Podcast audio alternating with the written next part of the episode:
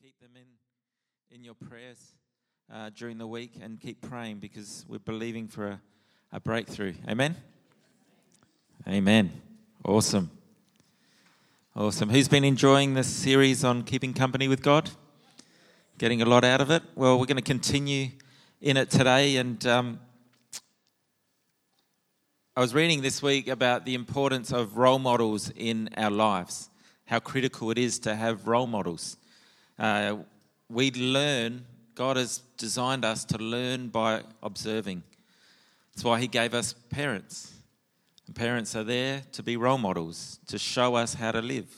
Isn't it? There's an amazing statistic. I can't remember it exactly, but if your parent is a smoker, even if your parent tells you not to smoke, their children usually end up smoking. Like in a very high, I think it's over 80% of the time. And parents don't say, oh, you should smoke, because they know it's bad for you. But if they're smoking, they role model to their children about smoking, and children observe it, and it becomes a part of their life. That's the power of role models. And when it comes to keeping company with God, it's important that we have role models with each other, but also God has given us his word, as Damien preached last week. And in his word, the Bible, it's full of examples of role models for us to follow, isn't it? I love reading the Bible and reading about men and women of God who are very human, like you and I. They make lots of mistakes. They do all sorts of crazy stuff. They're not any different to us, but they're amazing. And it encourages me, because I think, I can do that. If they can do it, I reckon I can do it. Isn't that right? That's the basic power of role models. And so we see people in the Bible that are very insecure, that have all sorts of struggles and challenges that they have to deal with. And then we see them in these amazing mountaintop experiences and victories and overcoming these great things. And we think, oh, that's what I want to be like. But the fact is, the reality of it is, often when we read about these people, is it's not just simply one obstacle and one victory, but they're overcoming again and again. Someone's phone. They're overcoming things again and again and again. And that in a lot of their cases, I don't know about you, but sometimes it seems like they take one step forward and two steps backwards. Isn't that right? They have these amazing victories, and then a few chapters later, they're doing something really stupid. And you think, why? God's done this amazing thing through you, and now all of a sudden you're going back to doing some crazy thing. But at the same time, I guess I take heart in that, because we all know in our own experience with God that there are lots of ups and downs. There's not just one victory, and then we're free forever, but we have to continually walk and live in that. And sometimes we make mistakes, and sometimes we fall back, and sometimes we keep moving forward. But it's all about the journey. And so today I want to share with you from look at the life of one specific role model God's given us. And I like him because he really knows what it means to keep company with God, because when they describe him as a man after God's own heart. Obviously, I'm talking about King David. But to be called a man after God's own heart, that tells me that, hey, David must have known God.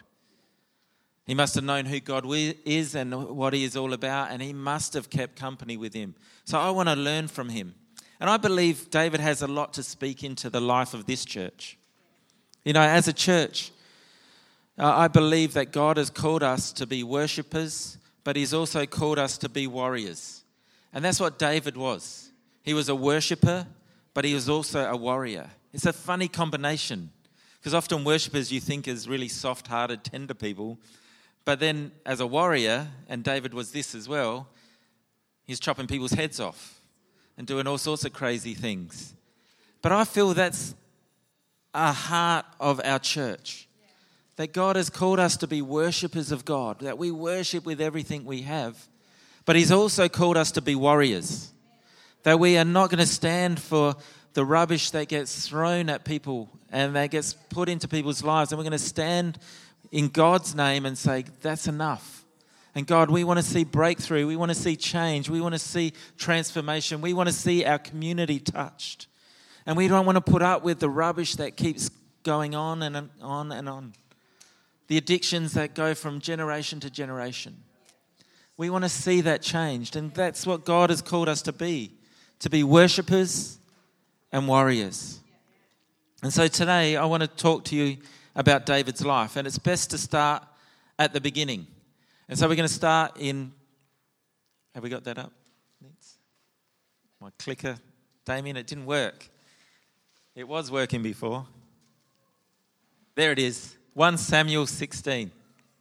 It's a bit small because I wanted to fit a lot in here because it's a fairly long passage. But this is the moment when David is being called by God to be king of Israel. And it says, "Now the Lord said to Samuel, the prophet, 'How long will you mourn for Saul, the former king, seeing that I have rejected him from reigning over Israel? Fill your horn with oil and go, I am sending you to Jesse the Bethlehemite, for I have provided myself a king among his sons.' And Samuel said, 'How can I go? If Saul hears it, he will kill me.'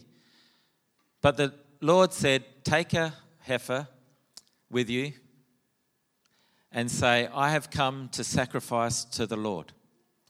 Then invite Jesse to the sacrifice, and I will show you what you shall do. You shall anoint for me the one I name to you.' So Samuel did what the Lord said and went to Bethlehem. And the elders of the town trembled at his coming, saying, 'Do you come peaceably?' And he said, 'Peaceably. I have come to sacrifice to the Lord. Sanctify yourselves and come with me to sacrifice.' Then he consecrated Jesse and his sons and invited them to the sacrifice.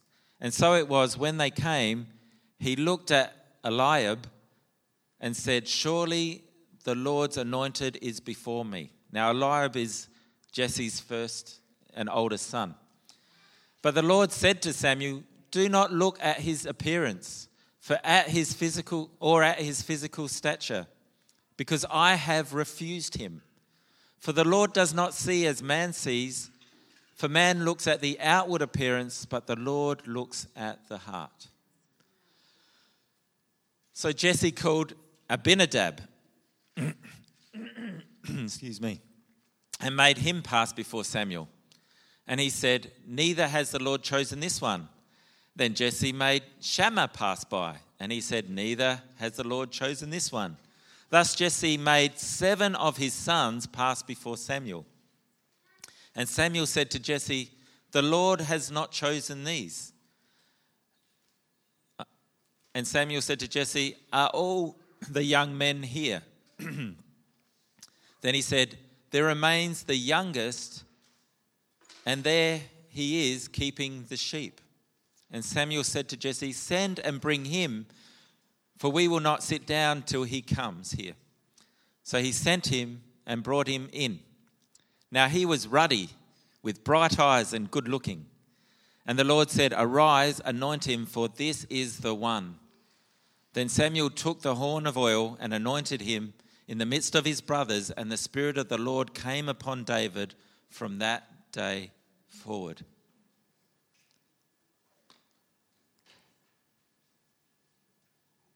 I want us to look at that verse at the top again. "But the Lord said to Samuel, 'Do not look at his appearance or at his physical stature, because I have refused him. For the Lord does not see as man sees, for man looks at the outward appearance, but the Lord looks at the heart.'" This is the first time we meet David in the scriptures. And it's in this moment we discover that David is something different. He is something different to other people. And the amazing thing is that God sees differently to us, doesn't he? See, everyone else didn't see David. Everyone else overlooked David. Everyone else, dare I say, probably undervalued David because they saw with human eyes. But when God sees us, he looks at our hearts. And that tells us that we need to understand that God sees differently to the way we see. We see with the eyes that the world of the world that we live in, a world that esteems outward appearance. It esteems how big your bank account is, a world that esteems the way you look and your status. But God sees differently. God sees us, as James shared earlier, he sees us as his children. He sees us as his creation, the ones he created in his image. He sees us differently. And we need to remember that when God sees us, he looks past the outward appearance, and as this verse says, he looks into the heart. Now, this is really important because we need to understand that God is not too fussed about outward, but he is worried and concerned about your heart. And I dare to say, I would say that when God looks at David, he's not just looking at David's heart, but he's looking at David's heart, or who David's heart belongs to. Because in the Jewish culture, the heart, when they talked about heart, they weren't just talking about this thing inside our chest. To the Jews, the heart was the very core of who we are. The Bible talks about from the heart springs all the issues of life. That the heart is literally can be described or defined as the throne of our lives. Anyone knows that where there is a throne is a place of rulership. So the basic idea to the Jews is where your heart is, that's what matters most. Or, in other words, whoever sits on your heart, that's who rules your life. So when self and I sit on the throne of my heart or of my life, who rules my life? Selfishness rules my life. If fear sits on the throne or the heart of my life, then worry and anxiety rule my life, don't they? Isn't that right? If money sits on the throne of my life, then materialism and consumerism and all of those things rule my life. Isn't that right? But if God sits on the throne of your life, then everything that God represents will rule your life. The kingdom of God will be evident in your life. What's the kingdom of God? Love, peace, hope, all of those things that we know of him. And this is the amazing thing. When Samuel discovers David, when he meets him, he discovers a man after God's own heart. Or in other words, he discovers a man whose heart is fully God's. A man whose heart is fully committed to God. In 2 Chronicles 16, verse 9, it says, "For the eyes of the Lord range throughout the earth to strengthen those whose hearts are fully committed to him." When Samuel meets David, I think it's this verse coming to pass, that God's eyes were looking for the next king of Israel. He was scanning, who can I find? But when he stops on David, he goes, I found a heart fully committed to him. So I'm going to anoint him. I'm going to empower him to be the next king of Israel. I'm going to strengthen him. This is a sobering question.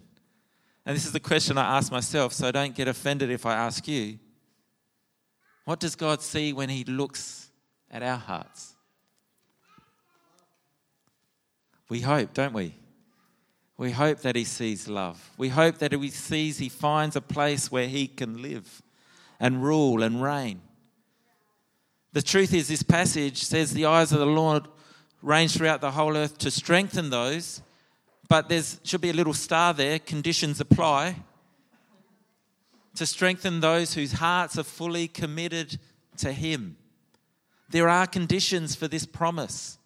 And so we're going to have a look at David's life right now and look at what made him so committed to God, what made him a person that can be a role model for us when it comes to keeping company with God. Is that cool? The first thing we discover about David, other than he's fully committed to God, is that, as I said, your status doesn't matter.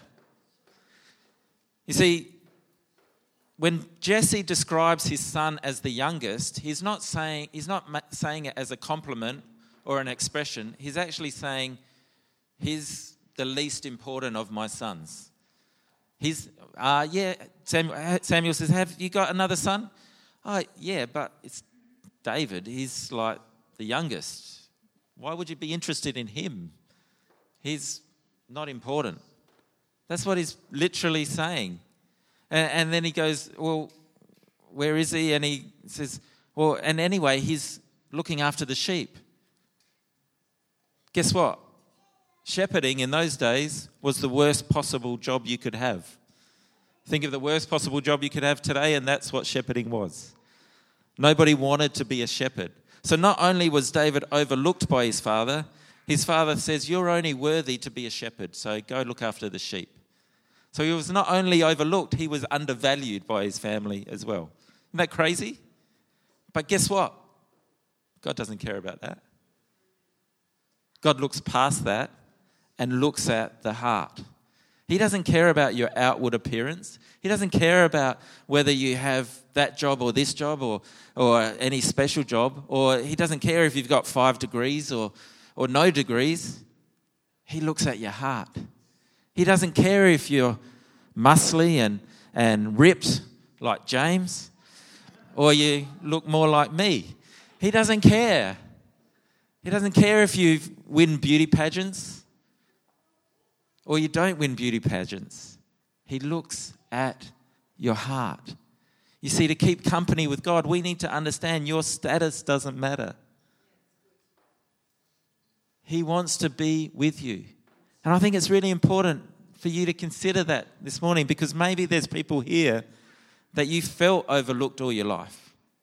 Aren't you glad that you have a father who doesn't see you the same way maybe your parents see you? See, David's father overlooked him and undervalued him. But God the Father looked past that and saw someone of great value, great importance, and someone he could use to do his will. Isn't that awesome? And I say to people in this place that maybe your upbringing and your family and your parents looked at you and spoke all sorts of terrible things over you. But you need to know God the Father looks past that. And he sees you and he says, you're my child. I can use you. I can do something with you. I have a plan and a purpose for you. Isn't that good? Who's excited about that? I don't know, I am. This idea is such a theme throughout the Bible that God operates in this way. In 1 Corinthians 1 verses 26 to 29, there's this really powerful passage from Paul that says how God likes to work, because he says, remember, dear brothers and sisters, that few of you were wise in the world's eyes, or powerful, or wealthy, when God called you. Instead, God deliberately chose things the world considers foolish in order to shame those who think they are wise. And he chose those who are powerless to shame those who are powerful. God chose things despised by the world, things counted as nothing at all, and used them to bring to nothing what the world considers important, so that no one can ever boast in the presence of God. How beautiful is that? Isn't that cool? This is the business God is in. He loves to take ordinary. He loves to take things that are undervalued, things that are overlooked, and he loves to put them up on show and show his glory through them. He loves to use the ordinary to do the extraordinary. And that's what he's called us to, church, that we would be people who know our God and do great exploits. The second thing we learn from David about keeping company with God is that spiritual hunger is critical. The reason David was described as a man after God's own heart was because David's heart was completely committed to God. He was completely focused on God. Now, David, as I said, was a worshipper, and he wrote many, many of the Psalms. And when you read some of his Psalms, you get a picture of his spiritual hunger, his spiritual passion, his hunger for God. And I just want to share one of them with you today. and it's in Psalm 63. And you can read it with me if you want. But it says, "O God, you are my God. I earnestly search for you. My soul thirsts for you. My whole body longs for you in this parched and weary land where there is no water. I have seen you in your sanctuary and gazed upon your power and glory. Your unfailing love is better than life itself. How I praise you. I will praise you as long as I live, lifting up my hands to you in prayer. You satisfy me with more than the richest feast. I will praise you with songs of joy. I will lie awake thinking of you, meditating on you through the night. Because you are my helper. I sing for joy in the shadow of your wings. I cling to you. Your strong right hand holds me securely."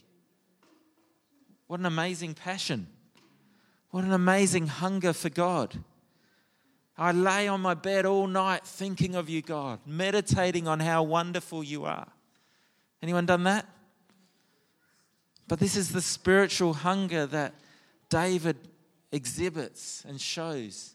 And that's what God is calling us to, is this type of spiritual hunger for God. That say, God, you are my everything.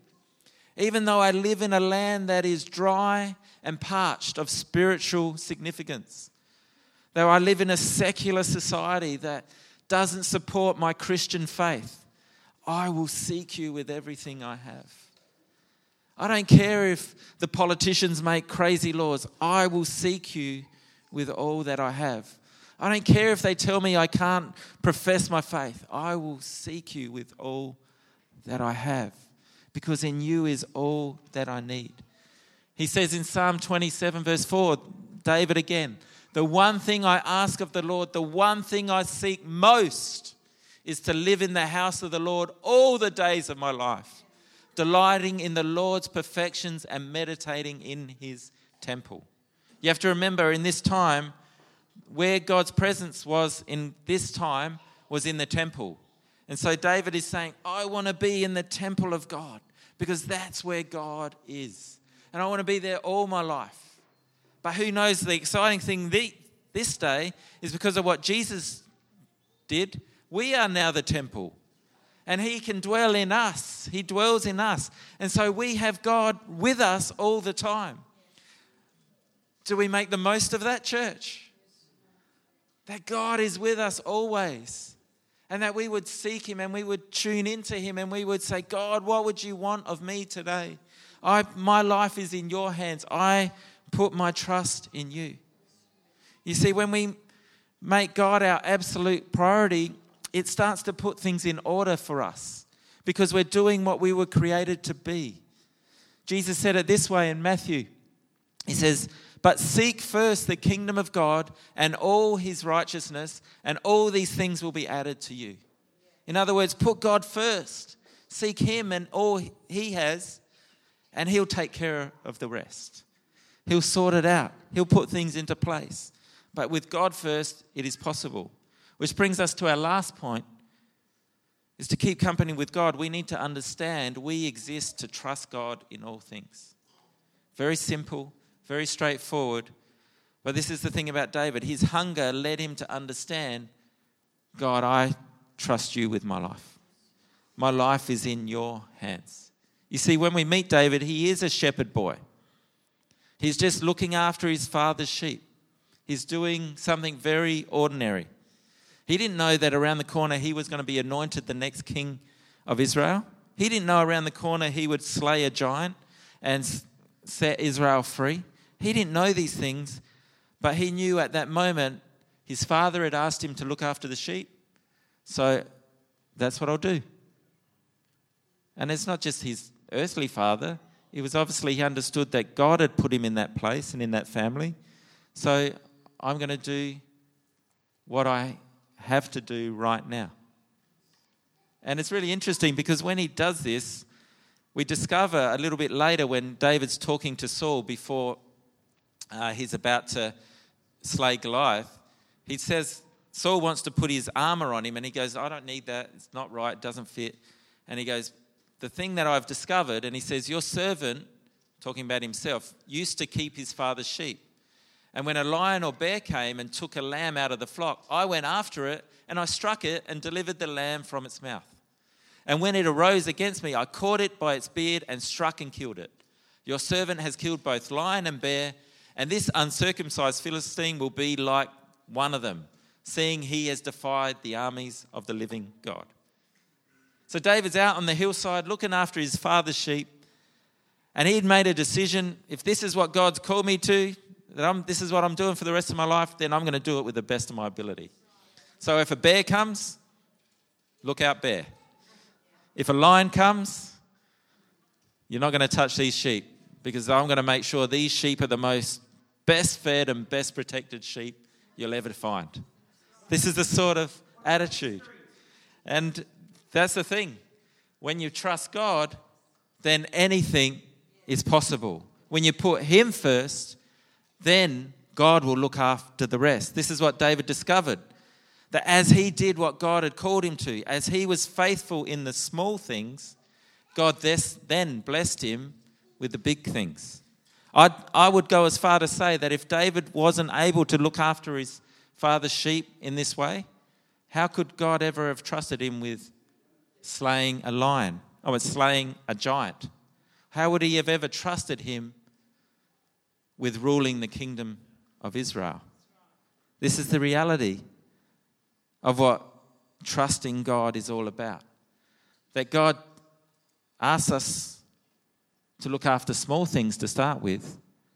And when we're faithful in that, when we trust Him that, God, if you've put this in my hands, then I will do it with the best of my ability.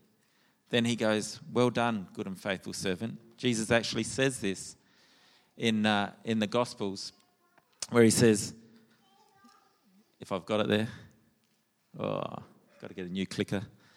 Well done, my good and faithful servant. You have been faithful in handling this small amount, so now I will give you many more responsibilities. You see, it's in the little things that we learn to trust God. It's important that we understand that David, and we should learn the same, learn the power of doing the little things well. There's an old saying, I don't know if any of you have heard this. One of my Bible college lecturers used to use it. Big doors swing on small hinges. Big doors swing on small hinges. So God's got great doors for us to go through, but it relies on us to understand it's in the small things. It's small things that open big doors. Small things open big doors. So being faithful in the small and trusting God in the little is training ground for trusting God in the lot, in the big. In other words, don't despise the days of small beginnings. You see, I believe God is wanting to raise up Davids in our community and in our church. And you may feel ordinary. Well, that's good, because that's all David was. He was the youngest of 8 brothers and a shepherd. Nothing very special. But God came and touched his life and used him to do extraordinary things. See, don't be worried about your social status. Just be worried about God. Maybe there's people in this place, and when you read about David's passion and hunger for God, you go, I don't have that fire anymore. I've lost it. I don't have that passion. It's not as it used to be. Well, guess what? God's here today, and He's available to you, and He's saying, come back. I'll restore that passion. Just put your eyes back on me. Trust me again. Put your life in my hands, and I will stir up that passion within you. Maybe there's others here that you're feeling like, I've just been doing the small things for so long. When will ever my opportunity for bigger things come? And God would say, don't give up. Keep pressing in.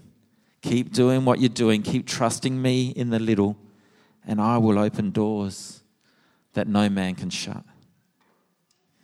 You see, David became a giant killer because he was an ordinary guy, totally committed to God, and he was willing to do anything for God, even if it seemed to be insignificant.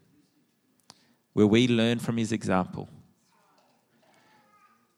I believe if we do, and if we learn to follow his example and use David as a role model, I believe anything is possible for us, church. Anything is possible for this community. Anything is possible. Let's pray.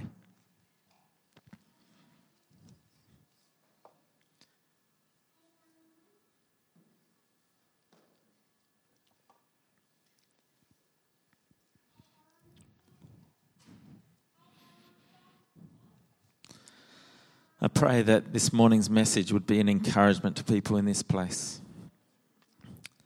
That the answer to their situation and to where we are at is not anywhere but in God. That as we yield ourselves to Him and ask Him to help us, as we commit our lives totally to Him, that we would find the hope and the truth and the freedom that we so desire and hunger.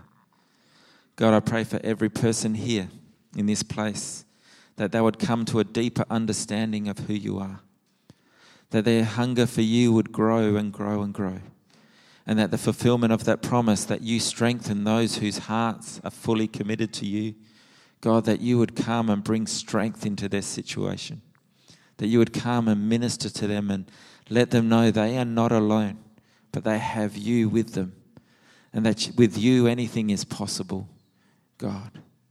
I pray that you would help us to trust you, Lord, with everything we have, that we would put our trust in you, our whole lives, every part of our lives, I pray, in Jesus' name.